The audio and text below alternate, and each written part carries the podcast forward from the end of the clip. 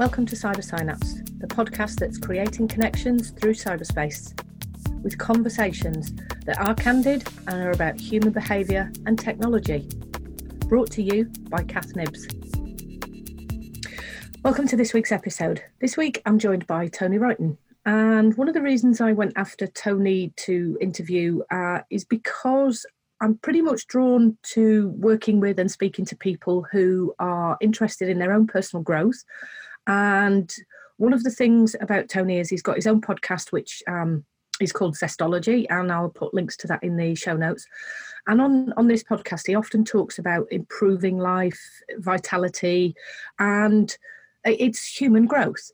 Now, what basically happened after I interviewed him is I was talking to somebody about the, the usual hoo ha of when I record something, and afterwards I go, I wish I'd not said this. I felt like a, an idiot for saying that. And I realised I did something.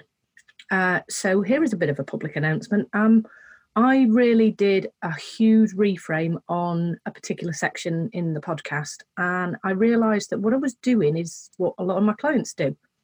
I was making excuses as to why it was okay for me to go off and drink red wine. So I'm stopping drinking based on the uh, the well, it was just my language, um, and I noticed afterwards when um, I was talking to somebody, uh, it was the the what we call gallows laughter in transactional analysis, and I was I was kind of saying it was a ha ha ha moment when really it wasn't a ha ha ha moment. Uh, it was more of a wake up call. So um, there's that. Um, there's also the fact that I keep saying resveratrol when it's res resveratrol uh, so there is the fact that, you know, hey ho, we're all human. I get things wrong. Um, but this episode, wow, we I didn't expect us to go in the direction that we did, and it ended up being more uh, more of a conversation about therapy. Um, I kind of talked a little bit about transactional analysis. Uh, there was a a bit of a conversation going between me and Tony where he was asking me questions rather than me asking him questions. Um, I, I really enjoyed this session and you know i kind of sat and thought about when it was going to come out um, because there were two to come out at the same time. So this is tacked on to uh, mads's episode from last week. And there's a few more of these to come next year.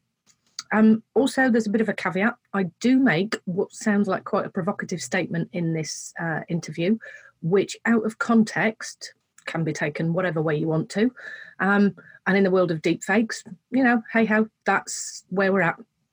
Um, but my take on things is from many, many years of training as a psychotherapist, uh, many years of studying, you know, psychology, psychotherapy, neuroscience, neurolinguistics. Uh, language is very, very important, and also working with clients for a long time. Uh, again, that's how it is. Uh, I'm getting to the stage where I say it as it is now, and you know, you either like it or lump it. And I've had some really nice feedback about some of the other episodes, particularly the ones where we start to look at health. And hence, that's why there's now a reframe on the tagline of the podcast. Um, so, Merry Christmas to you all. Um, I've got another great episode coming out uh, towards New Year, and that one is based around um, something called heuristics, and it, it kind of goes with technology. So, again, I'm really refining what I'm doing. Um, and, you know, happy seasons to everybody. Um, for those of you who will be drinking, um, have a great time. And for those of us who are making big choices before the new year, well done. That's my little pat on the back. Um, see you on the next episode. I think that's all I needed to cover today. And if not, I'll cover it next time. Toodaloos. Welcome to Cyber Synapse. This week I'm joined by Tony Wrighton.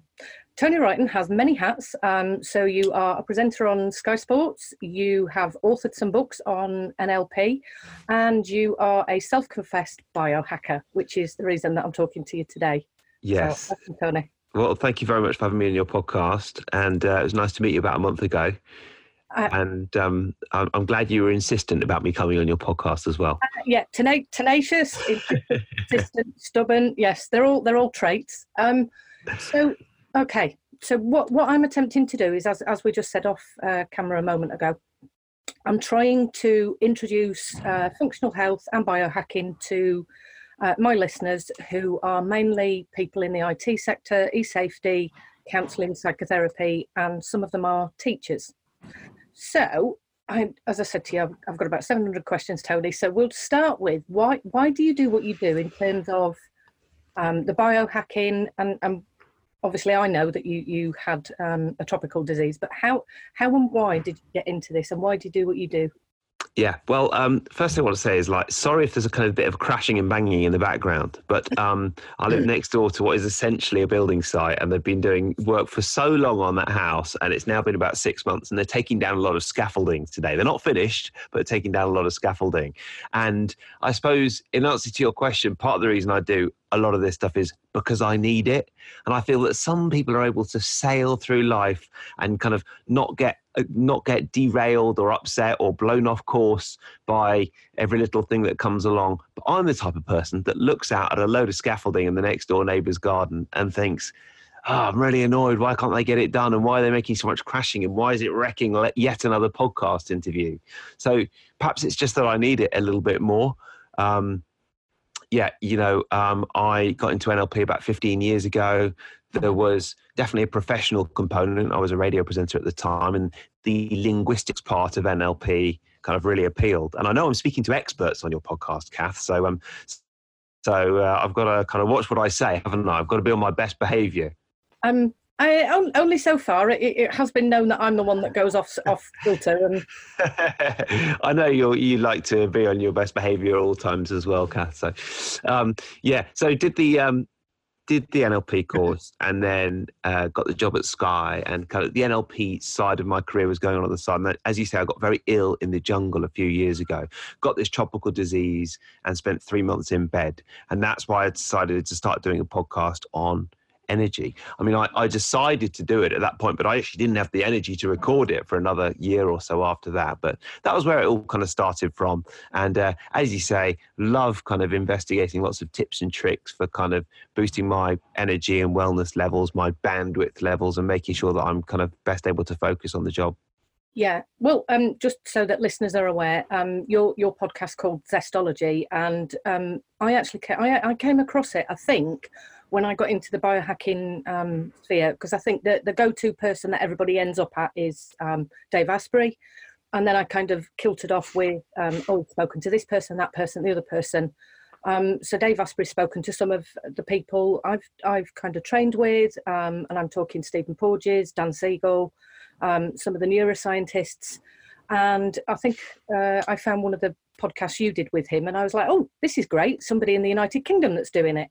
Um, so I've noticed that you've done loads and loads of episodes with technology. So as I said to you, that's where that's where Cyber Synapse started in terms of cyber cyber technology. Um, so how how about we talk um, hacks that you you find that you like um, in terms of um, so I think have you used the human charger? I'm yes, go have, have human charger. Human charger, yeah, yeah. Yep. So you use quite a few apps and bits and pieces. So that there's meditation apps. Um, we we've got. I'm just trying to think. Keep on track, Kath. let's let's have a look at um how how you ended up hacking your health. So uh, you know, three months in bed is a long time. Yeah, yeah, I mean it's it's um it's quite interesting because I, I, mean the initial thing was there was definitely kind of a virus that threw me off track, but um, but then I started to, and, and, you know, I initially just needed to really focus on my physical health. But then one of the things that was very hard is I went to an uh, an emotional freedom therapist, EFT therapist, so like tapping, and I just thought, you know what, I'm really not into all this alternative tapping on parts of the body to try and sort myself out. And he said, I'm going to tell you something now. Uh, when I turned up at his office, he said, I'm going to tell you something now that's going to be quite hard for you to kind of take in. But basically, you are partly responsible for your physical symptoms. And what's going on in the mind is partly producing these physical symptoms, which I found quite annoying. but by the end of the session, I felt so much better that I was willing to kind of take that on board. So as time developed, I started to look into how my mind was not working in ways that I wanted to it to work. And you mentioned, you know, online health, and I think it's really interesting the way that ties in with mental health, cyber health. Uh, one of the first things that I heard you talk about in your podcast was the relationship between kind of uh, technology and addiction. Um, and that's, you know, as, as time's gone on, I've looked at the issue of addiction a lot. Um, it's I, I mean I'm I have a massively addictive personality and I never thought I did. And one of the ways I'm most addicted is um, online. And we all know it. I mean, last night my mate sent me a video. I love playing table tennis, and my mate sent me a, a video of two youngsters playing table tennis, and the rally was unbelievable. And, half an hour later, I realized that I hadn't just watched that video. I'd watched a load of videos on Facebook, which I never watch, including a 10 minute video of a bailiff being told off by a police officer. I mean, that is, if, the, if that isn't online digital addiction, then I don't know what is. Yeah, yeah, well, I mean that's that's the tangent eh, that you end up on YouTube, and I tend to find that with um, journal articles that I'll see a word and I go, "Oh, that's quite interesting." Before you know it, I'm no longer looking yeah. at my uh, the PhD stuff. I'm looking at yeah, elsewhere. Um, yeah, yeah. There's a great video by um, I will I will send you it actually. There's a great video about how we become distracted, um, and it's from the book The Shallows. So what the internet is doing to our brains. Nicholas Carr, I think it is. The Shallows. Yes. Um, okay it's it's an old book and it's based on how we've moved from uh, print text through to digital uh, digital environments. Um, yeah, because there, there's there's a lot about where we end up in that. It's, it's almost like a, a zoned out state. So very much I tend to talk yeah. about. Um, so I don't know if you're uh, familiar with Joe Dispenza and yes, they, right. Yeah. So they talk about brainwave states. When you get into that where you were last night, that's probably uh, alpha, which we call the Netflix state, which is yeah. where you end up. Um, I'm not going to use the word my children use or the other adolescents, but you end up um, zoned out and just. What, what, do your children use? Come on, I want to hear it. Monged out. yeah, yeah, yeah. Just like just in a kind of zombie state. Yeah. yeah, yeah, yeah. And it's well, I mean, it's it's quite a Yorkshire word actually. So um, a lot of my clients that come in go, yeah, I was I was monged out. I was, right. and and yeah. that's yeah. what they do. Um, yeah, well, that's the downside of technology. So, okay, let's go. I don't, I know, I know what we can do here. Let's go through some top tips of how you possibly c- keep your uh, digital hygiene in a morning. So, do you have like a morning routine um, where you stay away from your phone for maybe an hour? Um, I mean, it's it's really interesting that actually because I used to have a rigorous morning routine, which was wonderful, and it involved meditation and you know maybe a bit of exercise and getting a coffee and not switching off my phone for the first 60 minutes and all the rest of it. And then a uh, a small baby by the name of Stanley came along eight months ago and um, and kind of changed all of that really. Um, meditation is probably the thing that I notice works absolutely best because one of the things that I notice with technology is um, I've got a very type A personality brain if you like. Um, and, I, and I'm I think I'm kind of get involved in doing lots of things at once and my brain works at very high energy. And you talked about alpha state there. Well my brain will spend a large chunk of the day in a very high beta state absolutely whirring round. Yeah. but when I do something like meditation and it is just taking 10 minutes to do nothing, and sometimes I find it so hard to focus, I feel like I haven't even had a very good meditation. But the way that my brain operates afterwards is so different. Yeah. Unfortunately, I didn't have a chance to do that this morning because of the baby, but that's that's the, the general idea. And I think anyone who's got kind of young kids maybe would struggle to do that in the morning. But um, but yeah, ideally, not switching your phone on first thing in the morning would be a good idea and taking a bit of quiet time. It's not quite happening at the moment.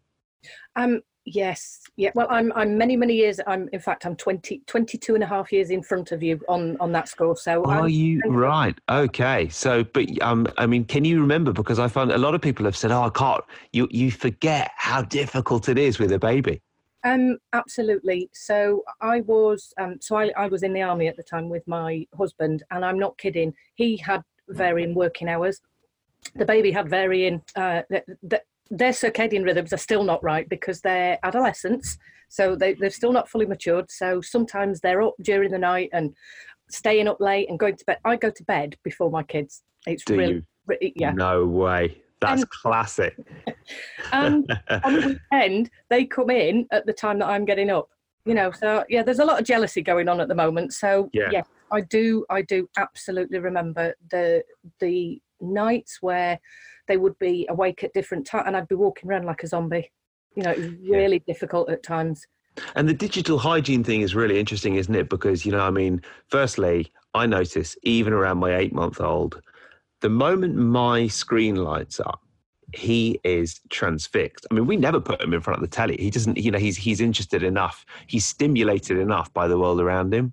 But um, the moment a screen lights up, he is transfixed. And I have to confess, last night I was looking after him on my own. My dinner was ready at six o'clock. He was on the verge of kicking off. For some reason, I put on The Simpsons on Channel 4, and that kept him very quiet for 10 minutes while I ate my dinner. Hey, well, I mean that's that's kind of like triggers, isn't it? So I'm I'm just thinking. My children used to say when the EastEnders theme tune came on, um, Yeah. was it EastEnders? I don't know, but my my eldest used to say when he was about two or three, used to go bedtime. No way. the tune would come Yeah. and he would say bedtime. And I'm now trying to explain um, in terms of triggers. That's what I do. Is it, it you know come the evening? Um, so it's been it's been mentioned many a times on my podcast. We have the um, switch fight. So he comes in and goes, "You can't see a bloody thing in here." Turns the light on, and then I go, "It's too bright at night time. Turn it off." And he then says, "I can't see anything." So we have this argument in terms of light and junk light. That's hilarious. Um, yeah, get It's ready. like mum's into all her stuff, and, and and as they become teenagers and older, you you start to think. I, I imagine so much about their kind of digital health, as well as the, you know the junk light in the evening, but also what really probably brings it home is the fact that you know I keep thinking, well, how do I want Stan to be around screens, for example? What whatever I want him to do, I've got to do that myself, and that's going to be really hard. Yeah, model, modeling's the hardest thing as a parent Yeah. just period not just about digital health but i think that's that's one of the things that i'm doing in terms of the functional health and it's it's quite nice actually because the youngest one isn't quite into the i mean he just thinks that the fridge is full of green stuff um, and you know and he'll quite often say you know what what is this um, the the eldest yeah he's getting into functional health He's, he's not so much, um, you know, at the end of the biohacker, and he thinks at times that I've turned into a hippie. That's general. That's generally the the um, compliment I get. So, But you have really, so don't worry about that. oh, I don't, I don't care. I'm tracking everything. So, they, uh, yeah, I think I'm going to go back to. Um, so you spent three months, three months in bed. So how how did you motivate yourself to kind of get into the biohacking stuff? What was it that really kind of um, switched on the idea that it might be holistic health that you needed to head towards rather than medical? I suppose the first thing was going to see that guy, the tapping guy. And really, I, I felt pretty helpless until I walked out of his office. And then for the first time, I kind of thought, maybe I'm going to be all right. Then after about three months, I, I kind of went back to Sky. And at, at, first, it was one day a week. It was really quite tough. And even those days, I felt a little bit panicky and anxious that I was going to suffer a relapse of some description and then going to have to go home again and then not going to be able to go to work. You know, it it's very hard to kind of ease myself back. And again, a lot of that was mental. No doubt I had physical symptoms, lots of physical, uh, uh, neuro- neurological symptoms as well, post viral ne- neurological symptoms, some of which I've still got actually. And then as time went on, yeah, realized that a lot of it kind of was in my head. And then, you know, from therapeutic level, started to understand as time went on and I really started to heal the deeper things, which meant that I'd kind of got to that place in the first place. And that was the biggest, I mean, this sounds hippie as well, but that was the biggest gift from getting ill the fact that it forced me to re examine my life top to bottom at Yeah. a root level. And what a gift that was. Because, I mean, you know, honestly, um, being 39 years of age and being so ill that I wasn't at home, but I was at my mum's house in my old single bed wasn't really what I'd imagined for myself. Um, and here I am, you know, five or six years later, and, and everything's been a lot better. And I, and I, I credit that deep therapeutic process for that. And by the way, obviously, you mentioned that I trained in NLP, and I love NLP. I'm happy to talk about it. But there was an element to kind of really good psychotherapy that went deeper than NLP ever could. Yeah. Yeah. So, well, yes. Um, like I just said to you, I went on some training the other way. It's really interesting. A lot of the words. So I've done. I've done kind of a little basic around NLP and so on. But for me, it's there's an overlap between transaction analysis, Gestalt therapy, and the real, you know, depth psychotherapy that comes from psychoanalysis. Um, and I think sometimes you, you, NLP is more head, and what you needed sounded more heart. Yeah. Yeah, yeah. Uh, I mean, that is such a good point. I am somebody who uh, spends a lot of time in my head and finds it hard to get into my body, um, finds it hard to get out of those kind of intense beta states. And funnily enough, you know, they do say that a lot of people who are very in their heads are very attracted to NLP. Why? Because it gives them so much control or a perceived sense of control. Okay, I'm not, I don't like the way I feel about that, but I can control it by using an NLP technique. And NLP is brilliant, so good in so many ways. But actually, you know, perhaps there's there's an element of acceptance and understanding that came from therapy that didn't come from NLP. Hmm. Okay. So, um, and and just not to diss NLP too much, but there is one other thing, one other kind of issue I have with NLP, which is I did some training with Richard Bandler, who created NLP, and um, he is one of the most brilliant public speakers I've ever seen. I mean, he's a, he's a fantastic speaker, very inspiring, brilliant with hypnotic languages and everything else. But one of his lines that I totally don't agree with is the best thing about the past is that it's over. And his point is, you know, you can do techniques to kind of make you diminish the effects of anything that's gone on in the past and go to the future. And actually, that didn't really work for me. You know, great. The best thing about the past is it's over if it's causing you a, a kind of trauma reaction. Mm-hmm. But ultimately, understanding that and dealing with that and processing the emotions of that are important. And a, and a one minute NLP technique might not be the best thing for you, even though I love NLP. I'm just not dissing it, but I'm just saying that. Yeah. yeah well, I had I had my um, little irk when then just went no because yeah. what we know um, and and it's one of the one of the taglines I have is you can't talk your way out of trauma. Mm. You have to get into your body. You have to connect with all of the history that's there. Um, and this is this is kind of where the the functional stuff really overlaps with um, trauma work. So that's that's my main specialism. And, yeah. and that's know, why it's really nice to talk in, in depth. And I know your listeners are kind of uh, are, are high level and in depth as well. And actually, for all this biohacking stuff, which I love, you know, for me, the really deep work has well, you could call that biohacking as well. um, but but without that, the, you know, wearing an Oura ring or turning the lights down at night actually doesn't really make much difference. Um, well, no, no. I think um, there's there's something about. Um, so we know we know as psychotherapists, and and this is I did a, an article on this not so long ago that actually we know about epigenetics, we know about intergenerational trauma, but then what we're not looking at is how that manifests in the body and then what it's like to actually be in the body. So I'm just thinking the term that we have, and it's really quite um, condescending actually. There's a lot of people in therapy who are what we call dead from the neck down. They're just not connected mm. to what's going on in their autonomic nervous system. They're not connected to um, what they feel in their body. So um, I'm just thinking of the clients that I've had over the years. There was one client, whilst we were talking verbally, actually what was happening was our stomachs were actually doing the gurgling to each other and i used to point it out to her and say have you noticed when i ask a question it's your stomach that answers oh no not at all there was just this ab- absence of connection um, yeah. and that that's what i so when when we were at the health optimization summit that's why i was kind of like looking for those people that could bring that into the the sphere because for me that's how it all connects together the emotions are actual physical manifestations of things that are in and around your DNA. Yeah. And it's, it's, almost like so that, that I I totally agree That's with. That's so cool. Yeah. Uh, your your EMF practitioner, um, sorry, your EFT, EMF. EFT, that's me, yeah. that's me yeah. going on a, on another question. Yeah. No, I mean the the EFT. I used to go to. I used to go and see him, and my stomach. You know, you just mentioned stomach. My stomach would often be in bits, and you know, it's so physical, and yet he wasn't doing any. You know, he wasn't doing anything on my stomach, and I would leave an hour later, and my stomach would feel totally different. Mm-hmm. That's just so brilliant. Yeah.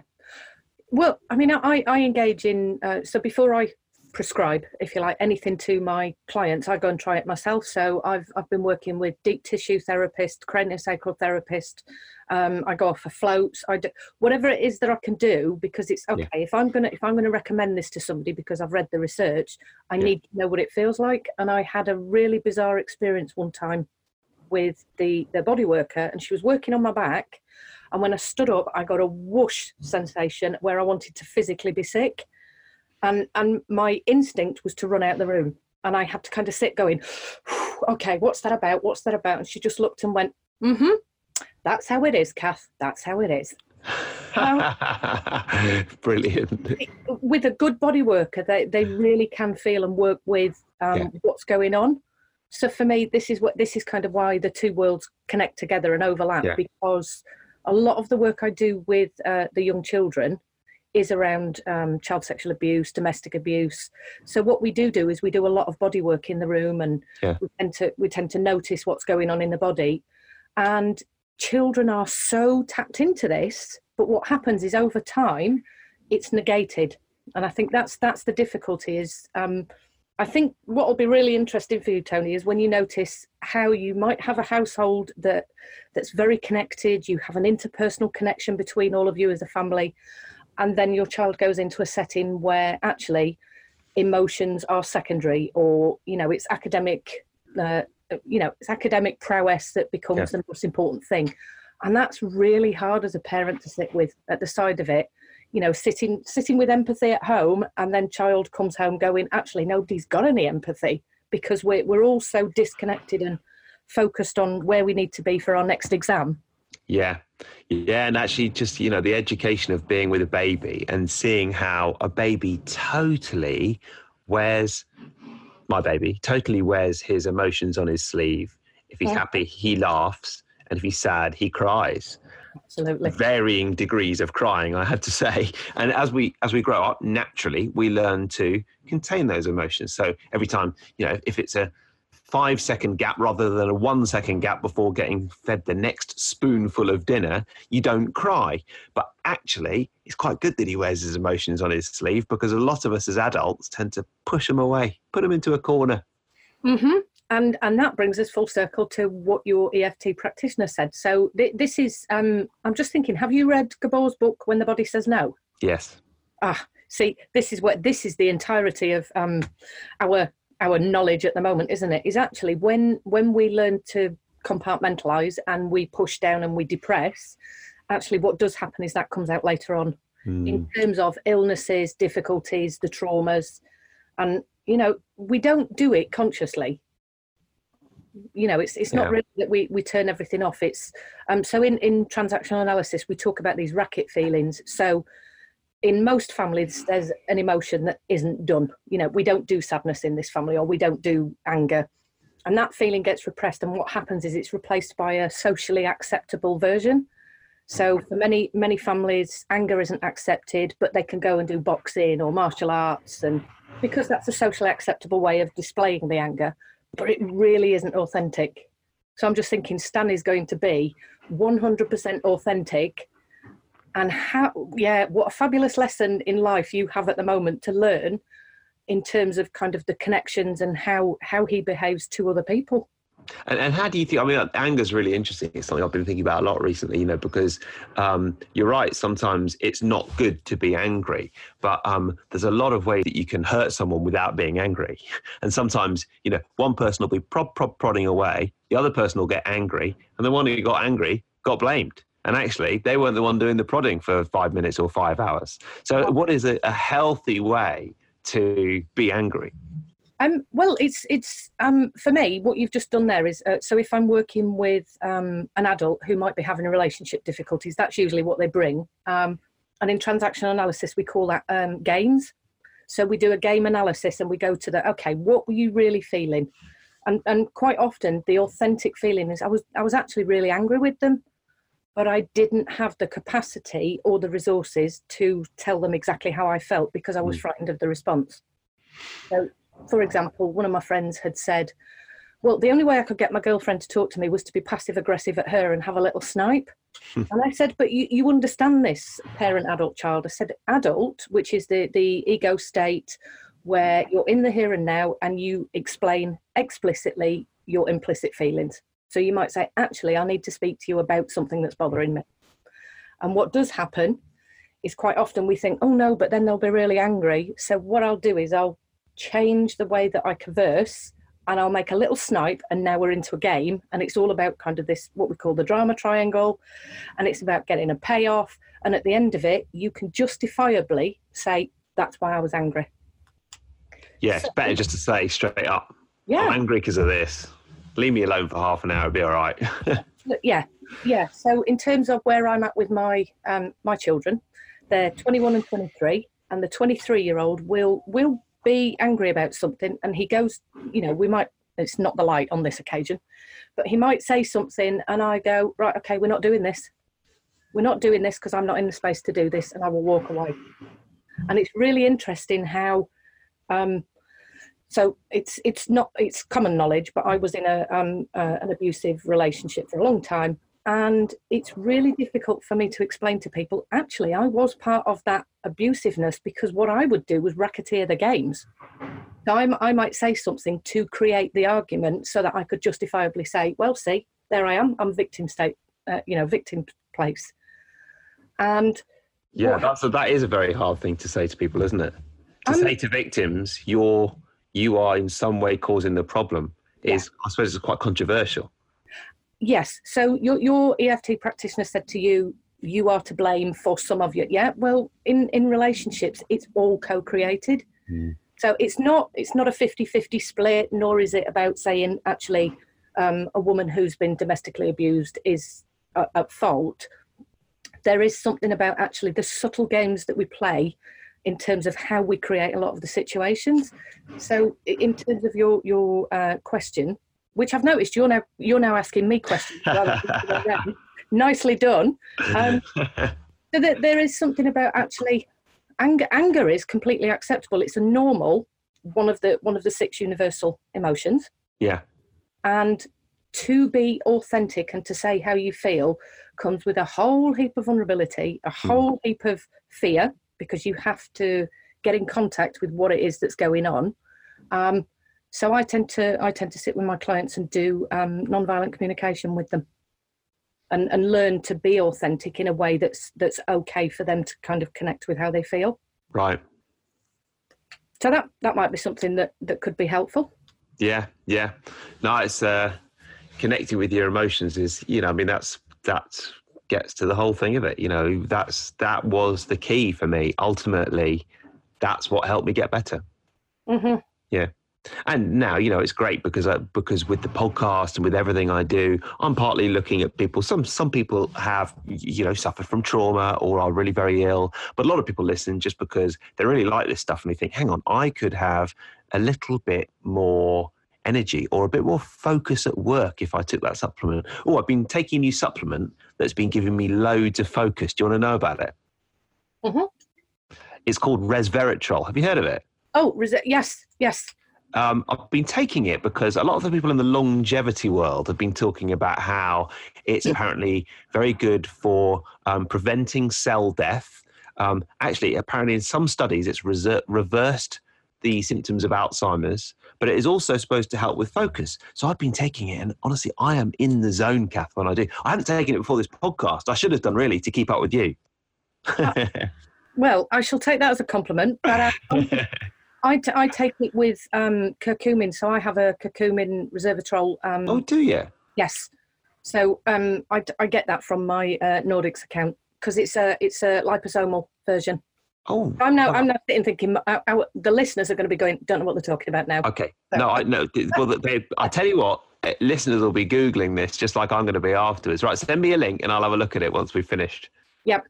Yeah, because um, my DNA results actually say that I need to increase um, because I've got crap um, phase two detoxification.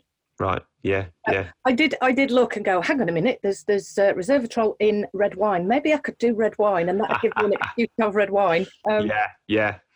Yeah. Yeah. Well, I mean, it's, it's interesting actually. You know, as as time's gone on, you, you know, and with my podcast, I'm so lucky to be able to speak to people like you and speak to whoever I want to speak to. Really, that you do start to develop little side niches and in, in uh, interests. And for me, I find it very enjoyable to say, oh well, you know, I'll try that and might feel great, might not. You know, everything should come with a disclaimer. Check with your health practitioner before you try a new supplement and, and so forth. But it's fun to do things like this. And then I discovered that, oh, actually, something that had been really bothering me for the last 25 years was a histamine intolerance. I didn't even know about that before. Now I've got into that. Now I've, I've set up a little niche histamine intolerance site, which has been like a fun little hobby that I've been doing over the last few weeks.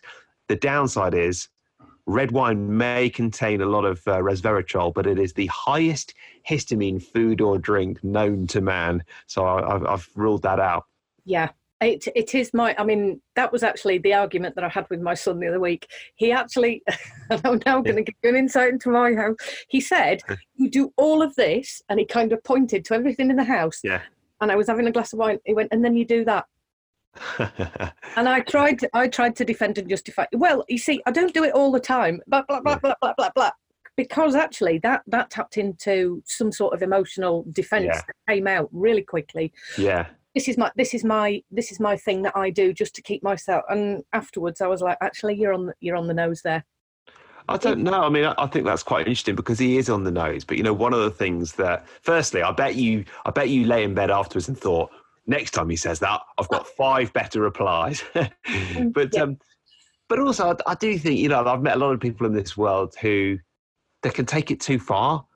You know, I mean, ultimately, you want to enjoy life. You've got to have a sense of balance. You know, I don't, I don't believe in balance in everything, but I think if red wine, I'm sure having a glass of red wine gives you a whole load of benefits, probably more benefits than uh, downsides. So go for it. Don't don't give me permissions. I've it, do you know what I mean? I have this. This is an internal. This is an internal battle actually in terms of um my, uh, psyche getting stuck with should I, shouldn't I? Is it good for me? Isn't it? Um, because What do you I- think of the um, of the? Sorry to interrupt. What do you think of the uh, the dry farm wines or the wines that are low histamine or low sulfur or biodynamic? Um, I tend I tend to try and get the biodynamic, and I've noticed I went into where was it? I think it might have been Majestic Wines or something some time ago, and said, "Have you Yeah. got anything that's biodynamic?" Yeah. And uh, they just looked and went, "What's that?" And I went, "Okay, Yeah. "I'll go back to ordering it online then." Yeah, yeah, yeah, yeah. But I mean, this concept that you can get a wine that doesn't give you a hangover is a concept that everybody buys into. I mean, I guarantee you, listeners to your podcast have been thinking they've been droning on for half an hour, but now they're talking about wine without a hangover. I'm pricking up my ears. So for me, actually, it doesn't really matter because it's to do with my. Um, so this explained why I've always suffered with hangovers because my um, phase two detoxification is rubbish. Yeah. So I, I detox in the liver really quickly, but then it just kind of sits floating around in my body. Um, so that's that's why I do certain supplements, particularly uh, the curcumin and uh, resveratrol and uh, DIM and some of the other stuff that I'm doing. But Mm. again, yeah, I think the obsession is the thing that I have to be very careful of because, like you, I'm also type A in terms of it becomes something that I'm then like, right, okay, take notes on that. What did you eat for that? How much of that did you do? Yeah. And there are times I have to look at myself and go, get a get a grip, Kath. Yeah, yeah. Because ultimately, um, I mean, that's such a good point. I mean, you know, I, I kept a spreadsheet for a couple of years. I know you did. That was that was one of the things that was like, oh my god, Yeah. that's what I need to do. And then I was like, no. Do you know spreadsheets? Actually, it was brilliant because if you feel better on certain days and not others, you can then look at the spreadsheet and you can say, "Hang on, on the days I feel better, I go to the gym." For example, it's like a, it's a, in black and white. It gives you the evidence that going to the gym is a good idea for your energy levels. But until you've got it in black and white, you don't know. well then you have to face up to that's that's again a strategy that i use with clients is we, we will kind of get notes take notes and it's okay what do you notice about these patterns and it's also like the number of people that go oh i'm so, I'm so oh, i need to diet kath. And i go well have you done any any tests to find out what works for you? N equals one? And I, i've got a friend that moans quite a lot about their weight about their size about their health but doesn't do anything about it because actually that would mean cognitively reframing and facing the issue because then you have to do something about it. Right, right. Yeah, that's that's um that's really interesting. And and tell me because I I can see that you wear an Oura ring, and I think I noticed that when we were together as well. Um, I have found some pretty interesting results on the Oura ring. Uh, based on when I drink or have a late night or certain foods that I eat. Have you as well? yeah particularly if i um, um so i i've been following Satchin Panda's um circadian uh, eat so that I sit and eat most of the time. If I'm late eating, body temperature's up, um, I move about a lot. But I've just had, and I'm going to uh, kind of, um, I've just had my uh, room harmonised because I'm doing a, a trial to have a bed that's going to be based on my energy and where I am geographically and Wow. Okay, that, that is pretty hippie. That's great. That's- yeah, so there's going to be a lot of data that I pick up in terms of what what changes with that. Um, but before before we go, Tony, because I know we've only got a couple of minutes. Um, what you ask a question on your podcast of your guests all the time about three books about um, you know zestology, vitality, energy. What do you think you would recommend in terms of now being a father? So how how would you see life now? And what would you what would you recommend in terms of books for vitality, zestology, as as your podcast is called? Yeah, so I do the book first. Yeah. Um, the the book I, there's a book that I love, and uh, it's by Josh Waitzkin. It's called The Art of Learning.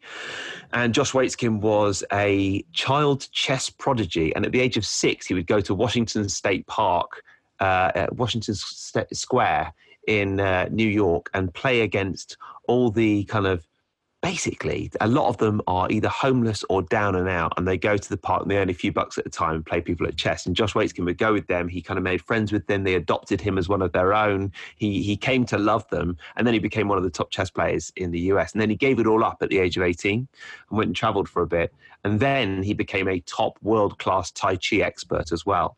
And the art of learning is firstly a great story but secondly it's a distillation of how he used the same techniques in his chess career and his Tai Chi career and what the commonalities were. So, what the commonalities are in learning. It's such a good book. It's a great tale. But I mean, I can pick up that book almost at random and read a couple of pages and feel more inspired. And you talked about a book called The Shallows earlier on. Well, his whole thing is all about depth. He says, in whatever you do, don't spread yourself too thinly. Pick one thing for one moment and go deep into it. And you can't do that if you've got another window open with your WhatsApps. Just saying. yeah, that is well. Actually, that's that's my um that's my nemesis.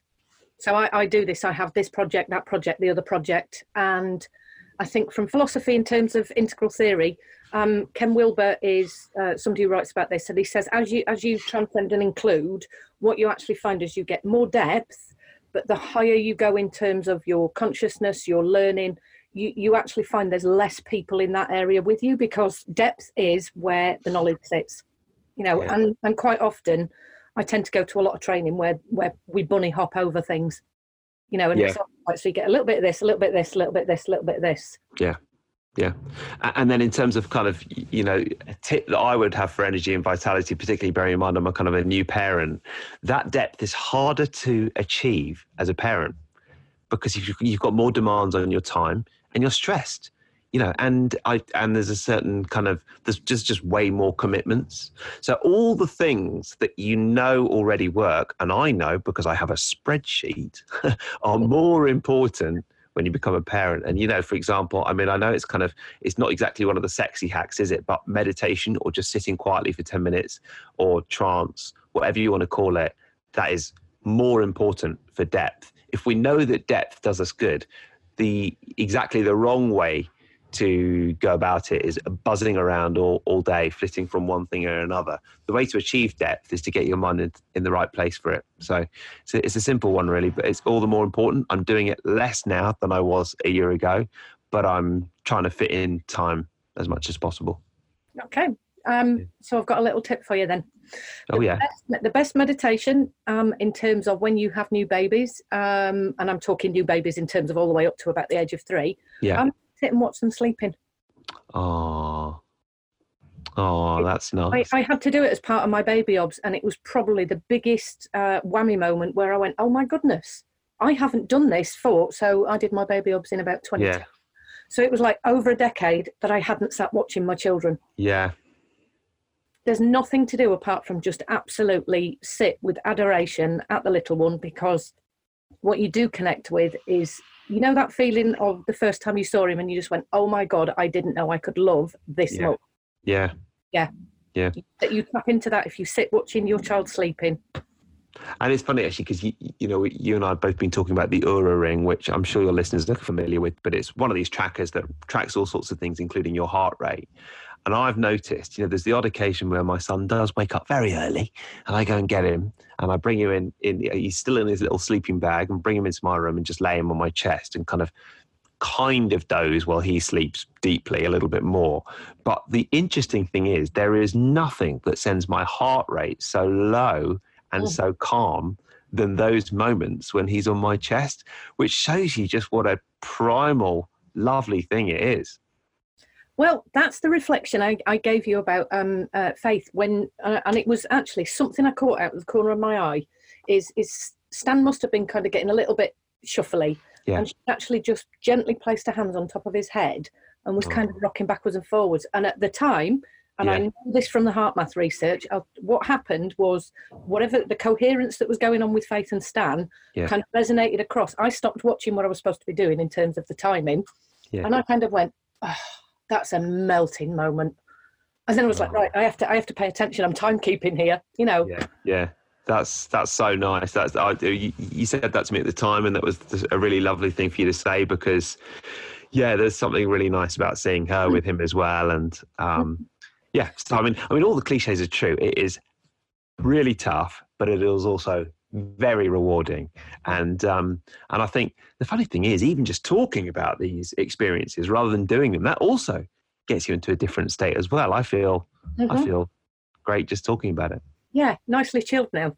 Yeah, yeah. and, and it is it is something I, I explain to um, parents of adolescents when they're having problems with the the uh, meltdowns and the uh, kicking off moments. Yeah. you can get a picture of them as a baby or as a toddler and put it on the fridge. And whenever Oh. they're whenever they're having their moment, go and look at the picture because actually that's exactly who they are. They're just twenty years further on.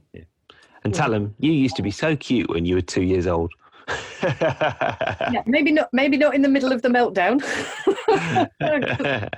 yeah yeah oh thank you thank you so much um there's still i don't know how many questions i have for for you but i think with the with the number of people that i'll be asking in terms of um biohacking etc etc but thank you so much because um i think what was really nice actually is we didn't go where i thought we would go in terms of the questions but that's the nice thing about podcasts Yeah. um and thank you for kind of your reflections i'm going to put your um contact details in the show notes.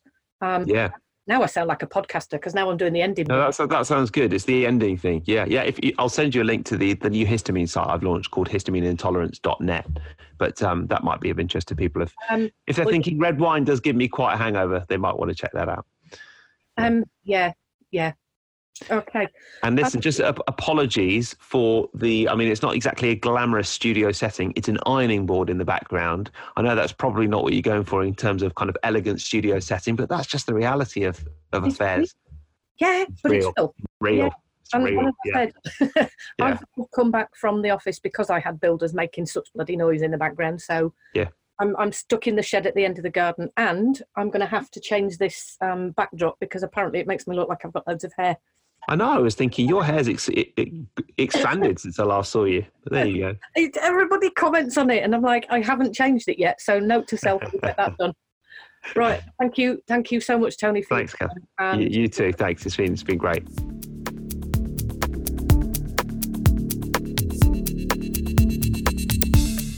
This podcast was edited by Rory Kavanagh, an audio enthusiast and music producer.